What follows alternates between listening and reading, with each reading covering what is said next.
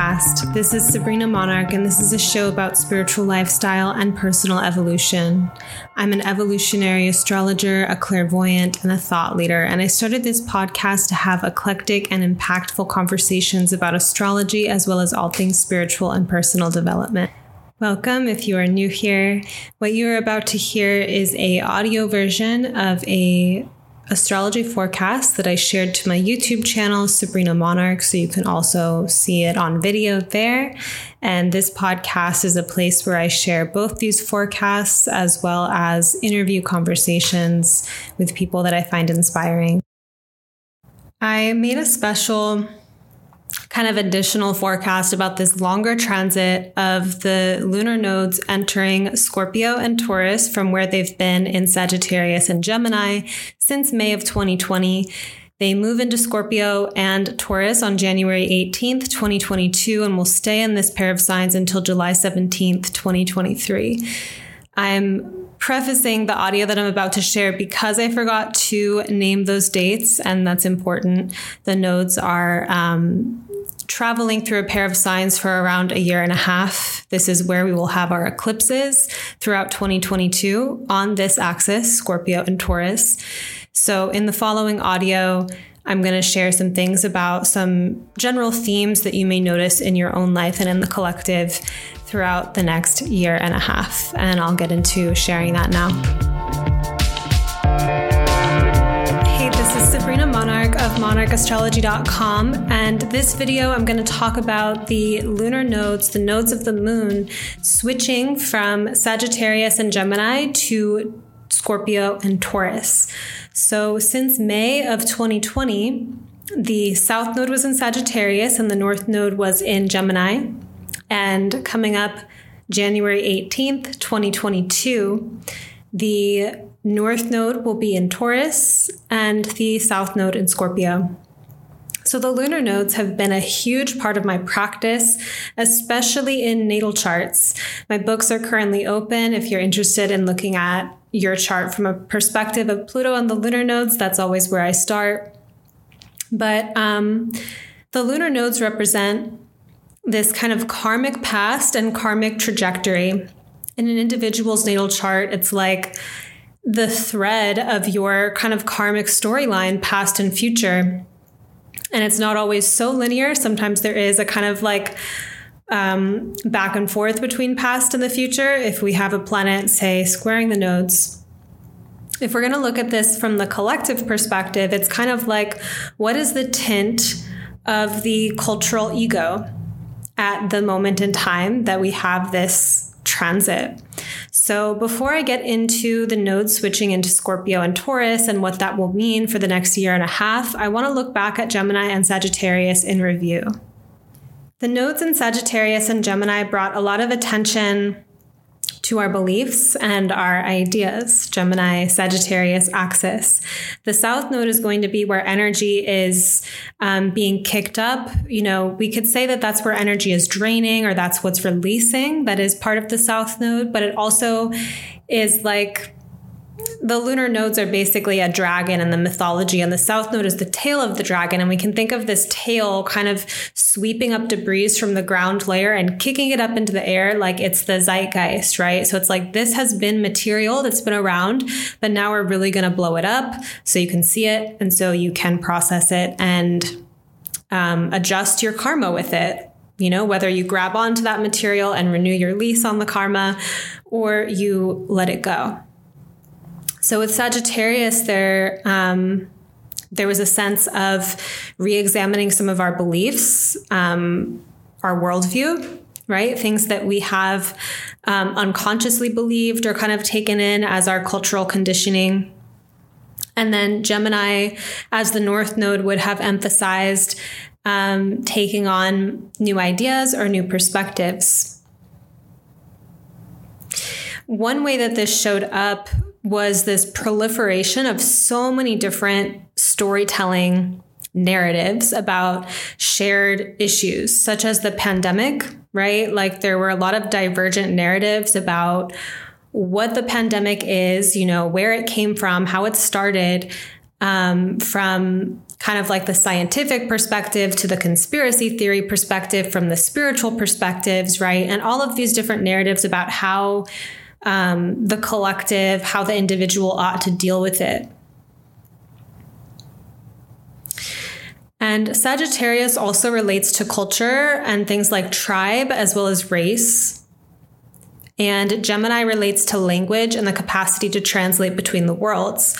So, Gemini Sagittarius, when I see this in um, natal charts, um, when there's a planet squaring these nodes, sometimes there's a theme in the individual's life that they've been in a lot of different cultural spaces, that they grew up for a couple years in one country and then moved to another country. And their parents didn't speak the language, but they did, and they became the translator.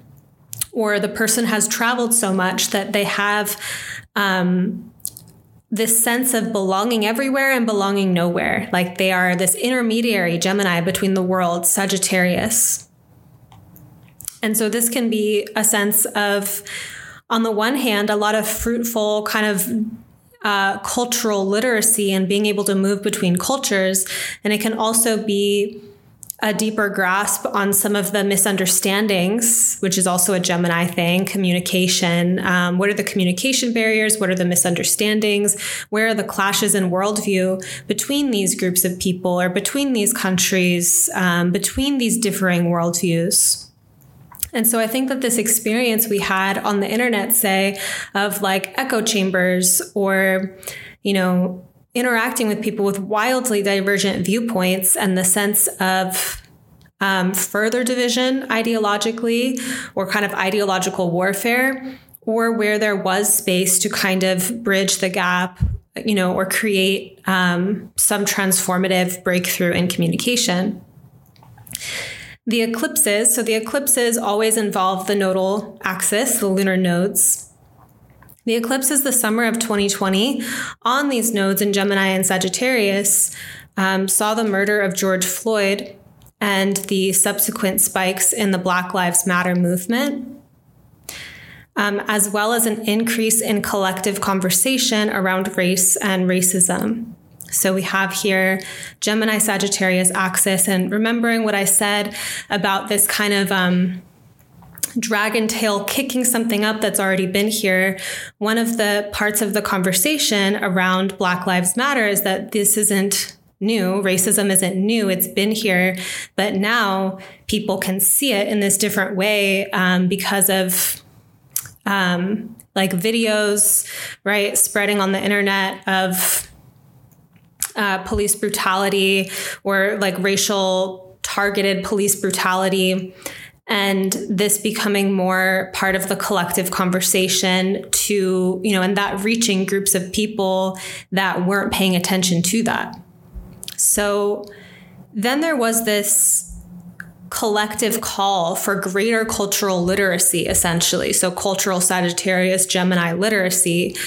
Um, for those who have had the privilege to not think about race um, in the same way. So, like white people not thinking about race in the same way as people of color. There became this kind of call to responsibility or call to, you know, do research, read books about racism and anti racism. And books about anti racism were like selling, um, kind of like selling out, I think. And so that kind of Gemini, like, increase in cultural conversation, increase in this being something that, you know, you go to the market and there's um, signs, Black Lives Matter, like it's been um, put into collective conversation, right? So this has been the Gemini Sagittarius kind of zeitgeist energy since May of 2020. Um, another kind of thread that this took on um, was toward the the end of the nodes being in this sign in these signs there was movement around cancel culture. So cancel culture started out as something that was just kind of happening and there wasn't as much meta dialogue about it or there was a fear that if you critique cancel culture that you'll put yourself in front of the mob and also be canceled right and then toward the end um, there began to be a lot more critique about cancel culture itself, um, including from the activist communities, which have often been part of cancel movements. So I want to credit Ari Felix, um, saltwater.stars on Instagram for um, these the cancel culture part. Um, I'm not sure if I think about cancel culture's rise and fall from the lens of these notes um, had it not been for their work. So, not that cancel culture has gone away, but we also saw the rise of the critique of it. And so, this Gemini Sagittarius, the sense of we have these groups of people, uh, Sagittarius, so communities, tribe, um, people with similar worldview, racial groups, um, national groups, the sense of like either kind of like shared shared land, shared belief system, shared community, um, and the kind of language, right, that is spoken amongst people with the similar worldview or who come from the same place. And the kind of back and forth between different groups of people around how do we how do we get on the same page gemini like how do we share a reality you know so that we're not in these kind of um, echo chambers and talking at you know walls and not really communicating but like let's build a bridge gemini. Um, can you see my reality you know from my perspective? Can i see your reality from your perspective? And where that was not possible because of an excess in dogma, Sagittarius, and belief, right? And so certain um, certain belief systems can have it wired in that nothing else is valid. And Gemini and Sagittarius can really be about rationalization in that way.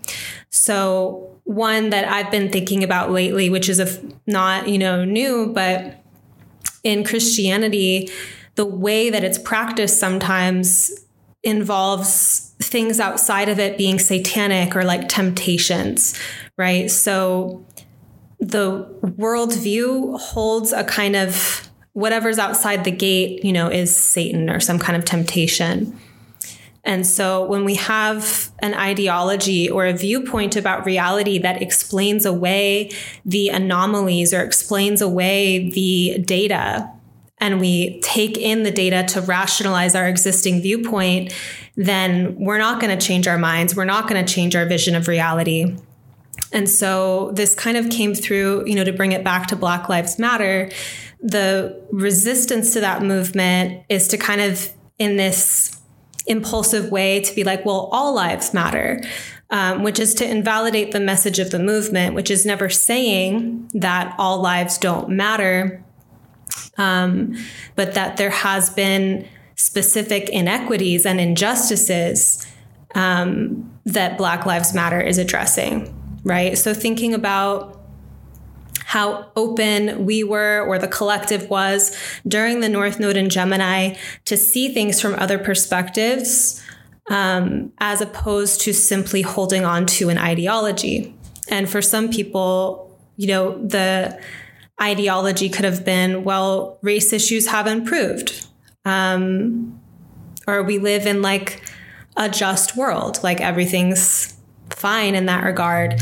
And to take in the information um, about that not being the case, to be able to be flexible enough in mind to take that in and to adjust. So, the m- nodes will move into Scorpio and Taurus January 18th. 2022. So we're going to have a year and a half of the collective ego shifting into the note of Scorpio and Taurus. With Taurus as the north node, that's going to be the energy that's incoming or the energy that we are focusing on or kind of like, you know, building. And you can choose to lean into that, you know, or not. Like this just kind of the um the thrust, if you will, of collective evolution towards Taurus. And Scorpio is the thing that is going to be simultaneously releasing and kicking up. So Scorpio South Node, that's going to bring up stuff around um,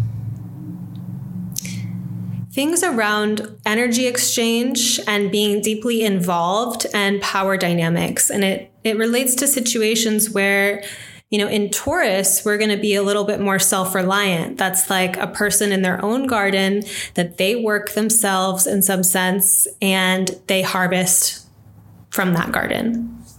Scorpio is where we ally with another person, another um, experience, like we ally with something um, and become more than what we were alone.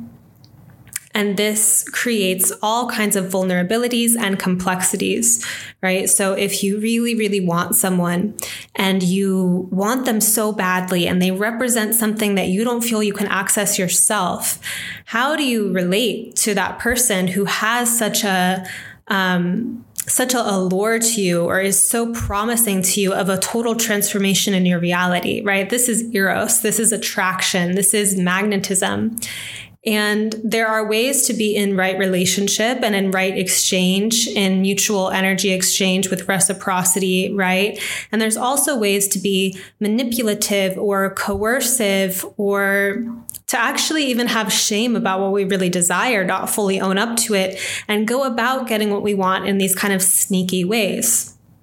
So, Scorpio is where we become more aware of where we're disempowered, where we've given our power away, and where we seek to extract from others because they represent something to us that we want, right? So, sticky, yeah. Um, I'm going to go to my notes uh, and draw some things from here. One thing that I want to add, you know, is Taurus and Scorpio are fixed signs. So we just went from like a mutable um, zeitgeist, so that sense of um, adjusting, the kind of winds changing, uh, taking in new perspectives, um, shifting our beliefs or our mindsets. Um, and there's that kind of mutable, introducing change kind of energy. Whereas Taurus and Scorpio are fixed. They are um, deeply embedded in our psyches, in our chakras, in our um, energetic systems. And so it can be the places that we feel stagnant, um, as well as where our deepest breakthroughs can occur because these things are so deeply seated. So, Taurus and Scorpio are heavily lower chakra energies. Taurus relates to our survival needs and the ways that we cultivate safety in our bodies and in our environment. Um, so survival needs, you know, also relates to Taurus's connection to save resources and money, um, the sense of having enough, having what we need. Right? Scorpio relates to sexuality and merging resources with others. So, in some sense, Scorpio is also about need. You know, it's um, intimacy could be seen as a basic need, but it's a little bit more complex of a need, say, than um, eating. And even eating has somewhat of a scorpionic energy to it in the sense that we are taking in a food and merging with it. So you'll see Taurus and Scorpio inside of each other in that way. So, as Scorpio and Taurus, as this nodal um, shift has been approaching I'm going to be teaching Meteorite, which is a year long advanced program for alumni of the Evolutionary Astrology Intensive. The information to learn more and apply is in the notes. And because of the nodes being in these signs, and because Uranus is in Taurus and it's going to be conjunct the North Node, and because we still have Saturn in Aquarius square Uranus and Taurus, and they're going to be impacting or kind of aspecting the nodes, there's a lot of fixed astrology in 2022. And the fixed signs, um, if you look at the world card in the tarot, you'll see the mascots of the fixed signs on every corner. I do feel that the fixed signs give us the world, right? We have our security needs and money and resources and how we relate to the body and how we relate to the earth and how we relate to sustenance and basic needs in Taurus. We have our kind of creative, generative power um, our inner child, our inheritance of our own cosmic royalty and cosmic creativity in Leo. And then we have Scorpio, which is about this energy exchange and sexuality and merging and um, the law of synergy, you know, how we become more. Um, and like a third thing is born from the union of two. And then we have Aquarius, which is about whole systems and paradigms and you know matrices of thought like the architecture of the mind and the way that that influences what is possible. So all of these signs are immensely powerful the fixed signs and they're also so deeply complex right? Like um let's take food for example like taurus food. Sometimes we do have a healthy relationship with food. A lot of people have a journey with food in terms of um, you know the traumas around food how we related to food when we were young um, how accessible healthy food was how safe we felt like if we had enough um, or you know was there weird energy connected to the food like you better eat everything on your plate even if you're not hungry like it's a basic thing, but it can become so complex and emotional. Similar to like money, um, at its most basic level, is a medium of exchange, right? And it becomes so storied with our money traumas, our judgments about money, our fears about who we would become if we had money, our fears about who we are when we don't have it. Um, all of this, right? So things get sticky and complex. Um, the North Node in Taurus is suggesting like a incoming theme around sustainability, such as like for the planet, like being more earth conscious, so more green. I think with Uranus conjunct the North Node, like earth based technologies. Um, at a personal level, that could be breakthroughs around how we relate to ourselves as Earth, you know, how we relate to our own bodies from an increasingly um, like awakened place, right? Like if we've taken in a lot of programming about what the the body is or who we are, that's not true to us. Right? Like even the the kind of mechanistic worldview and mechanistic conditioning alters how we treat the body. It there's a a sense of like the mind body connection, right? And do we have a worldview that the mind is the driver of the body, you know, or is there a mutual channel going both ways. Like, how do we relate to the mystery of the soma? There also could be something around um, really increasing our self esteem over the next year and a half as an antidote to some of our most addictive issues, Scorpio, relating to addiction and compulsion and where we are um, entrenched in these kinds of emotional fixations, right? And these become so biological. Like if you have uh, an addiction that has, you know, it lives in your body, you have these cravings, and it becomes easier to fulfill the craving than to change the whole thing. And why I bring up self esteem is that there is a kind of shame and addiction connection, right? Like, um, feeding the addiction, feeling shame, feeding the addiction, feeling shame and relief, feeding the addiction, and being in this cycle. And upticks in self-esteem can help us to gain the um, the insight about how to change those patterns, as well as the motivation too. Or you know, when it comes to say like love and romance, and we're involved in some sticky kind of you know toxic situation toxic. I wonder how popular that word is going to continue to be throughout this nodal experience. Maybe it'll be questioned, right? Who knows? But the toxicity that we put ourselves into says something about what we think about ourselves, right? It's like what we think we're worth. And what we think we're worth and how we feel about ourselves will influence what we get involved in, what we have space for.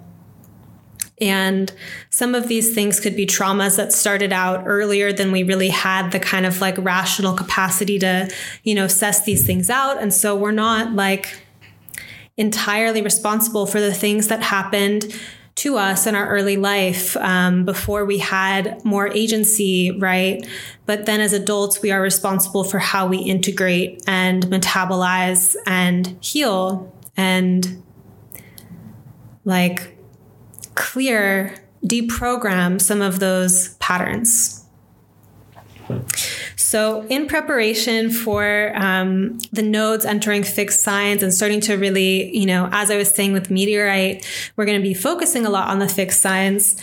Um, I've just been tuning into the fixed signs like in the field. So, one thing is this book, um, Tapping into Wealth, which is about EFT, a somatic trauma healing technique um, to work with traumas around money and scarcity and by the same author, this book called Unblocked, which is about healing through the chakras. And um, Margaret Lynch, the author, proposes that many people seek to fix their issues through the upper chakras. So the upper chakras relating to like our spiritual opening and our insight and our mind. Um, so we seek to fix our deepest issues through our mindset through affirmations, through spirituality. And while I do love those things, and I think they are great as part of a multi pronged approach to a holistic life, right? Um, Margaret Lynch is talking about how without addressing the root and literally the root chakra, that uh, there's these deeper places inside of us that feel unsafe um, or are still traumatized by a set of impressions or traumas that we absorbed in childhood. So even if we um, make things kind of nice uh, up in the upper chakras, she uses the metaphor of it's like putting frosty frosting on a moldy brownie. Or um, I think my friend. Uh, with the Scorpio Taurus nodes was talking about this phenomenon with me of people that try to do a lot of manifestation but haven't don't do shadow work. It's like they're trying to put glitter on shit, right? And so there is going to be that kind of sense with the Scorpio Taurus of like Taurus relates to the colon, the reproductive organs, of the genitals. Uh, Taurus relates to the mouth and the throat. So we're talking about what we eat and what we shit out, or the pretty frosting on top and the moldy brownie underneath, like the sewage system, what's happening underneath, you know, like Scorpio South Node is going to care about, like, okay, but what's really happening down there? What's the magnetic core of the situation that's attracting these kind of surface issues? What's at the root? Like that is going to become super important. Um, and so while the theme might be increasing our kind of self esteem, self worth, stability, uh, cultivating something of value, right? With the Taurus North Node, there's the sense of, well, what's stuck in our system? What's lodged in there uh, that's keeping us entrenched in these negative patterns or unable to move forward toward our goal because we have all of these uh, sabotage or procrastination or low self worth or addiction issues. Um, so, looking at this stuff, you know, takes some grit, it takes some courage. It's not pretty to look at necessarily, but it becomes necessary along the path of cultivating a life of value. Um, because you can manifest, you can, you know, have positive affirmations all you want, but if you don't address the deeper layers, it's hard to get far. Um, the root chakra will relate to how we have the energetic capacity to have what we desire or to materialize our intentions and plans, versus if we self sabotage, procrastinate, or are too mired in low self worth or lack of belief in the self to actually step into our power and receptivity. So, one image that just comes to mind that I feel um, can illustrate like a little bit of the Scorpio Taurus dynamic is the the fixed signs relate to this function of homeostasis, right? And Scorpio does want to create transformation and like till the soil and let things die and like let the death compost the soil for new life, right? Um, Taurus has that drive um, towards stability and we can imagine a really beautiful, thriving, safe, functional garden allowing that life death process to occur. But where we get really like tight around wanting um, to keep something alive and not let it die, um, such as a pattern in our ego, things get harder and kind of more lodged and more stuck.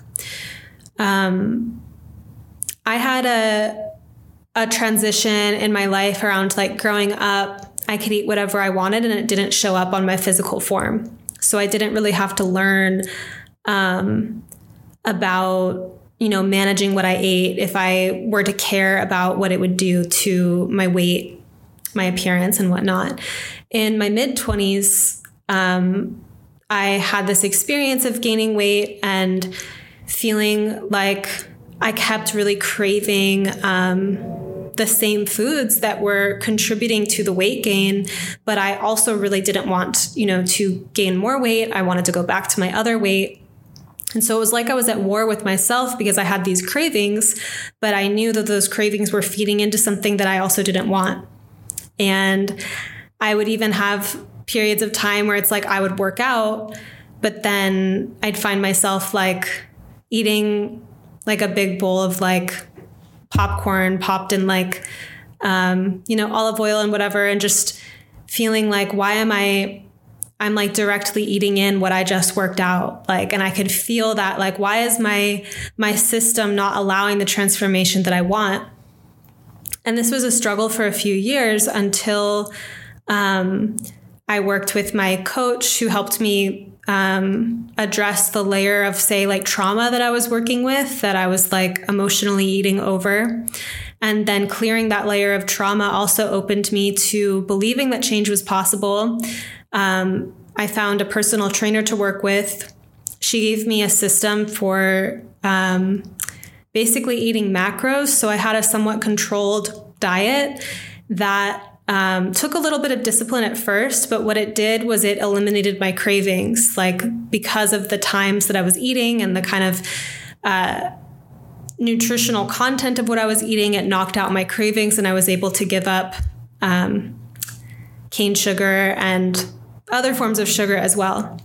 And so it took a while to really get to the bottom of changing this kind of homeostatic pattern of having these cravings and feeling like I had to give in to them, like it was too difficult to just fight them on willpower alone. And so that was like a food example, but addiction takes many forms, right? Like, even if you're not like a substance addict or something really obvious, addiction is kind of where we um, are stuck in this particular way of like feeding a kind of um, pleasure center something that's kind of like dead end in our reality. Like we could have a um, addiction to like anxiety and low self worth, and we keep feeding that because we're actually afraid to step into our fuller power and creativity. Um, and so those channels of where we continually feed that like anxious pattern is like the most kind of lit up and accessible and available, and it's hard to move beyond it. So, when it comes to creating change along the Scorpio Taurus axis, there's a way that we change what we're feeding ourselves with. So, what's true nourishment, Taurus, um, as well as how we're letting go of stuff, like how we're letting go of stuck emotional energy or um, trauma that we've been holding on to, or grudges or resentments that we've held on to. Um, that instead of addressing that material, we're kind of like um, taking in whatever we're addicted to to kind of mask that. And so it's challenging. Some of these things don't just get fixed overnight. Um, Scorpio also really likes catharsis in some sense. So, like a ceremony or a ritual. Um, it also can involve like uh, external help, like a mentor or a coach. Um, to be able to kind of engage in that shadow work or get perspective outside of our own uh, realm.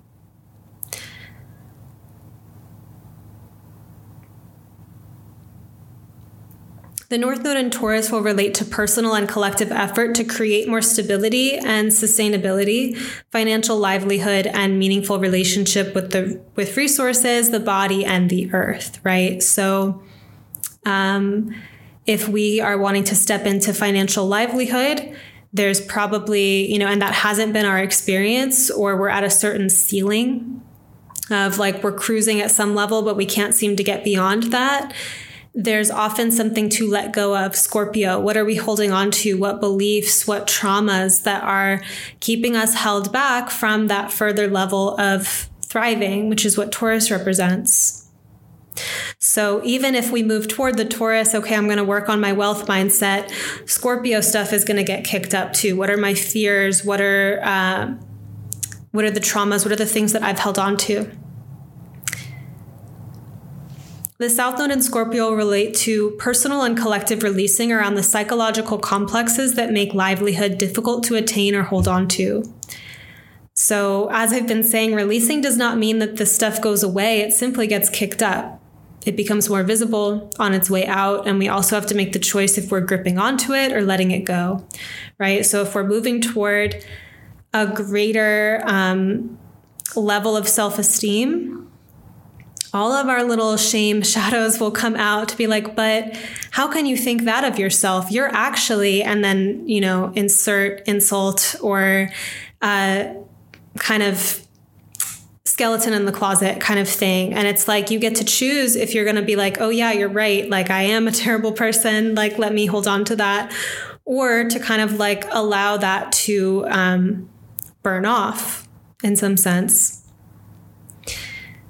So consider the voice that has objections and resistances to you insert the blank, being financially um, well off, being in healthy relationships, being valued at your workplace, um, being validated by society and living your purpose and genius, and so on. Like anything that really represents you thriving, what are all the skeletons in the closet and all the fears and all the shadows? Um, if you move toward that which is truly valuable to you, you end up addressing that dust layer. These are the pieces of psychological material that need to be released to allow for greater prosperity. Now, sometimes this happens on its own by grace. It feels like a miracle that you step into this new threshold of abundance or self love without it feeling so hard, right? Other times, there is the kind of grunge work of getting in the mud and sorting through some of these stickier parts of the psyche.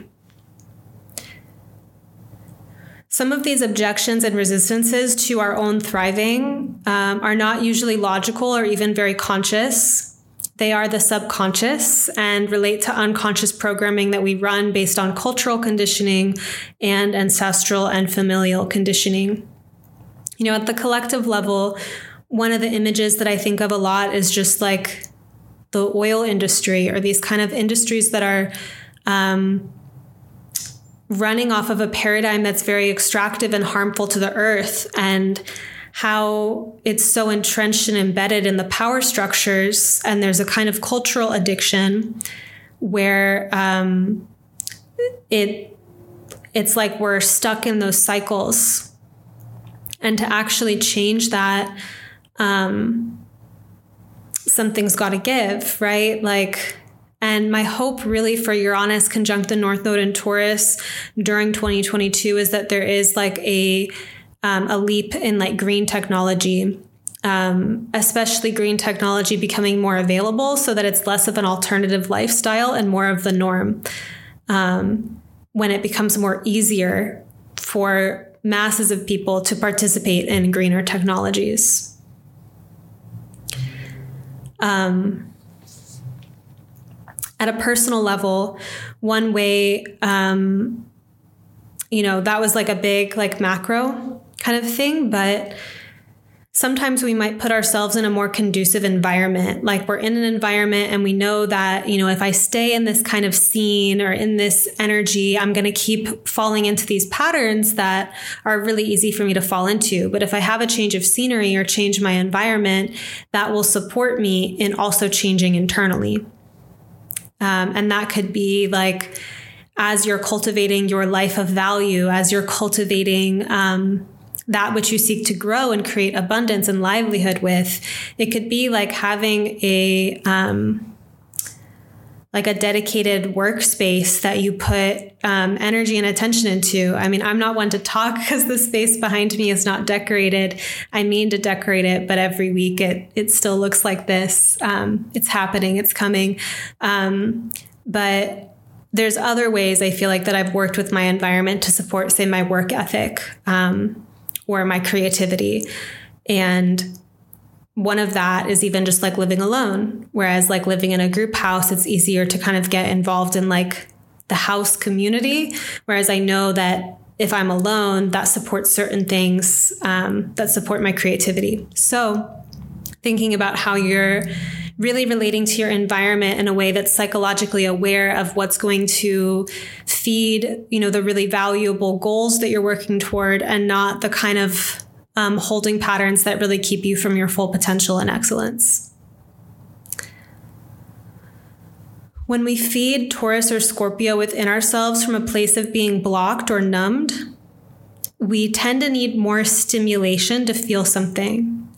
These are patterns like emotional eating, which I spoke to, needing intensity and drama to wake up or to feel alive, we're wanting a lot of sex, money, food, recognition, etc., uh, but it never really feeling like enough or never really hitting the spot. Like it's not like any of these kind of pleasures, uh, anything hedonistic is inherently bad. I'm not of that line of thinking. Um, but it's the sense of are you constantly grabbing for more and more and more, and it's just feeding a bottomless pit versus where do you have the capacity to really receive and to truly feel nourished. And sometimes that's a matter of sensitizing ourselves, right? Like we haven't gotten used to feeling how our organs feel or feeling the quality of the air on our skin or feeling um, like feeling our heart, um, feeling our womb if we have one, feeling more awake with what's already there. And often that process is intensely vulnerable because once we wake up feeling, um, then we can't override ourselves as easily. We're more sensitive. We become more responsible to that relationship that we have with our sensitivity. Um, there's also a way that you know we have a relationship with that which we eat that which we merge with. And we have a relationship with all of the ways that we receive uh, whether that's you know compliments or love right? And it may not feel like it's hitting the spot. Say, if we receive love for something that's like a really superficial layer of us, and there's some deep, tender part of ourselves that we don't let anyone see. So we never get touched there.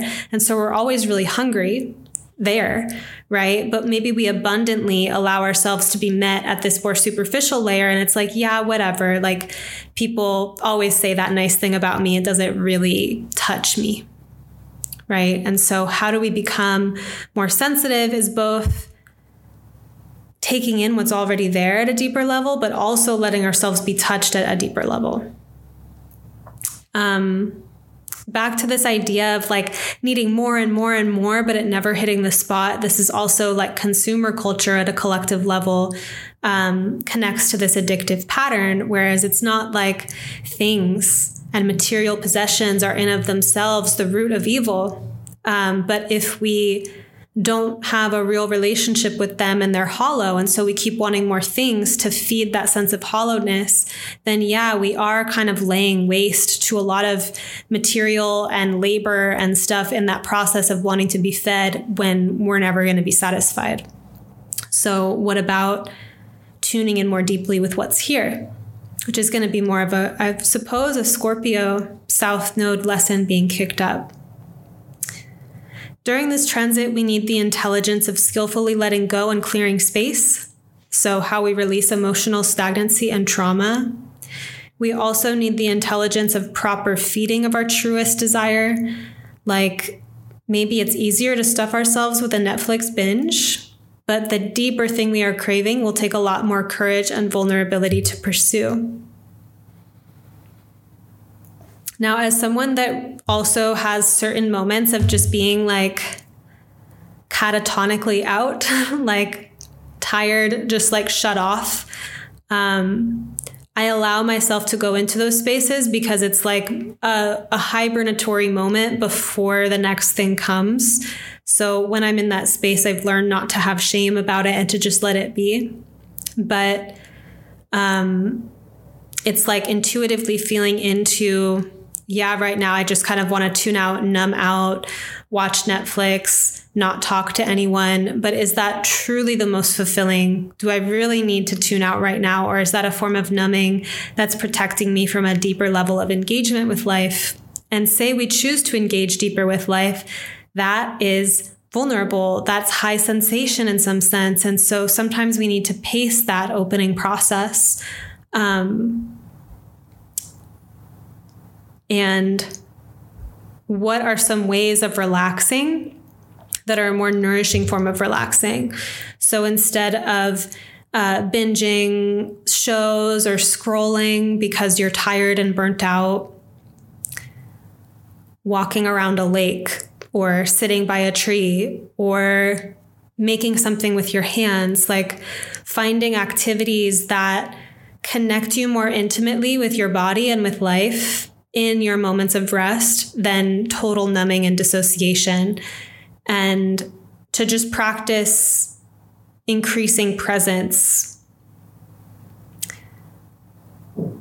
and diverging from that numbing or dissociating pattern into presence at an increasing level.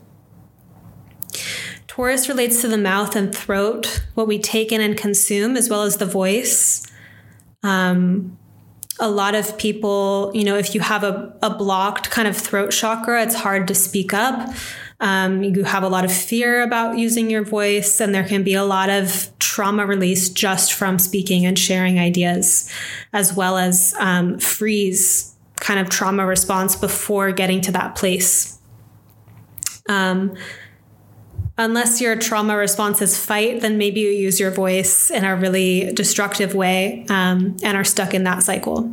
Um, but finding kind of like a generative relationship with the throat, with the voice, um, as a way of kind of exercising some of these blockages in this area. The Taurus uh, rules the throat and mouth. So Scorpio relates the genitals, reproductive organs, and the colon. So, how we merge and create life, as well as how we process waste. Letting go of stuck material we have not successfully purged, but that we've held on to, will naturally help us make more nourishing decisions about what we want to take in right? So even like um, when it came to, uh, I guess, you know, really mastering my cravings because I was ruled by my cravings. Like I always wanted sugary things every day, multiple times a day. And it was really frustrating. Um, and it felt like a place that I was like losing a lot of my personal power. Um, by getting rid of those cravings, part of that was about first employing the kind of um, willpower around shifting my dietary habits. Um, but doing so in a way I couldn't figure out myself. Like this, a person helped me, and it was like scientifically backed how to kind of regulate my blood sugar so that I'm not constantly craving more sugar. Um, but when you're already in the habit of eating sugars, the gut kind of wants more of it in some sense. So there's a way that like what we're already digesting and what we're already processing informs what we want more of, right? So um if we have the way of kind of letting go of some of these things that we keep homeostatically merging and bonding with, like sugar or situations that validate our low self esteem or whatever it is that we're addicted to, it will help eventually diminish those cravings. But it's kind of like clearing the ecosystem from the um, parasitic consciousness, if you will, that wants more of the addiction.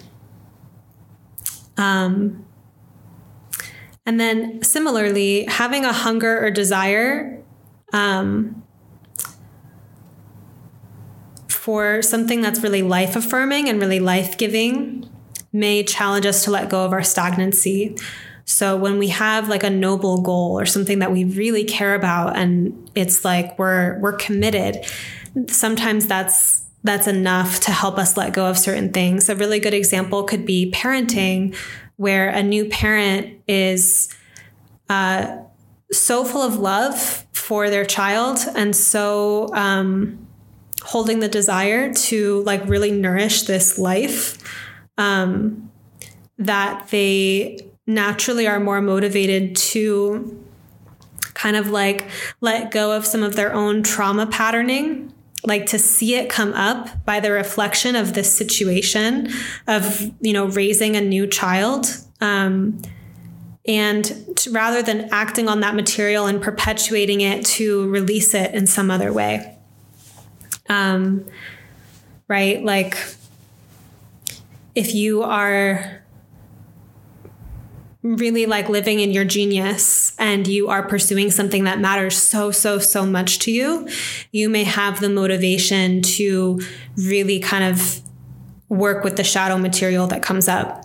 As opposed to if you are in a situation that doesn't really challenge you or like it's not showing you like your higher path or you know your livelihood or your your greater thriving um, there's not as much juice to like clear up those addictive patterns per se so, this is kind of what I mean too by interrupting the system when we have an addiction issue. It's like sometimes moving toward more meaningful things will help us have the motivation, right? Sometimes letting go of what's standing in our way and we don't necessarily have a replacement is a brave thing to do to also move the story along. It's become popular over the years to label things or people as toxic and sometimes with the hypocrisy or lack of self accountability within individuals who do not acknowledge how they themselves got hooked into the toxicity, you know, where they wanted to be needed, you know, or um, where they had an attachment issue they weren't taking responsibility for. Um, where they loved the drama, loved the high sensation of it. It's one thing to just blame the situation or blame other people. Um, but perpetually doing that, you know, the person who runs from shit show to shit show to shit show, always saying it's everyone else's fault, um, it's kind of like the situation may change or they may cut the tie with that person, but like the Hydra or like that, you know, uh, dragon or something that if you cut off its head, it just grows another one. It's like if the inner patterning isn't addressed, then we just attract the same situations over and over again. So, whenever we're in a situation that's toxic, the most powerful thing that we can do is to assess why we're hooked into that. Like, what part of us was magnetically attracted, or like where we had the receptors to kind of hook into that situation and to really um, take account of that. And the more aware and lucid we are about that, the more that we gain the self control or self respect to stop feeding those kinds of things. Stop feeding the codependency or stop feeding the addictions simply first by acknowledging them and that takes um, there's a certain you know i always think of the fixed signs as relating to excellence. And people that are willing to take accountability for their own shadow material have that much more tools within them to be in their genius because they're not leaking their power and creativity away to this like victim consciousness of it's everyone else's fault and I'm just stuck in it or you know I'm just the victim to this and none of this is to not to deny like situations that are unfair, you know, or um, terrible behavior. It's from a personal power standpoint of assuming that we do not have control over other people or external situations, but we do have a lot of agency around how we move and relate and bond with those situations and other people. We get to choose what we're available for and not available for.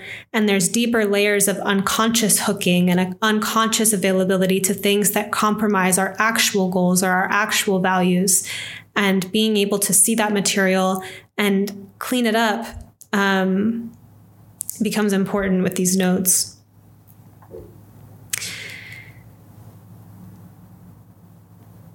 The sturdiness of Taurus as the North Node may stress more popularity around people cultivating a life of value by releasing their attachment to unnecessary drama at a deep level. So, not simply cutting the toxic people at, out while maintaining those patternings that even attract those relationships, uh, but actually undoing their own addiction and compulsion patterns that connected them to those toxic dynamics in the first place. So I'm really curious to see what this nodal transit is going to look like in terms of what becomes part of public conversation. Um, what's going on with, say, like money and investment, which is such a Taurus Scorpio thing, what's going on with embodiment, um, what's going on with things around um, basic needs, food, um, and whatnot. So Thank you for tuning in. If you um, have any thoughts, please write in the comments. Please like this video. This was at the tail end um, of a forecast for January 12th to 18th, 2022. But since this transit has um, a long term effect, I wanted to make it its own video for reference later. Um, but if you're new here, I write these weekly forecasts about um, the transits that are happening every week, and also have a podcast, Magic of the Spheres, where I share um, some solo episodes as well as interview episodes. You can find me on Instagram at Sabrina Monarch. Um, my mailing list is also linked below, and of course, meteorite and information about that, if you've studied with me before in the intensive, is linked below. And the next intensive will be coming out around spring or summer 2022. All right. Um, Wishing you all a really fruitful, abundant 2022. Let me know what you think and how you're feeling in the comments.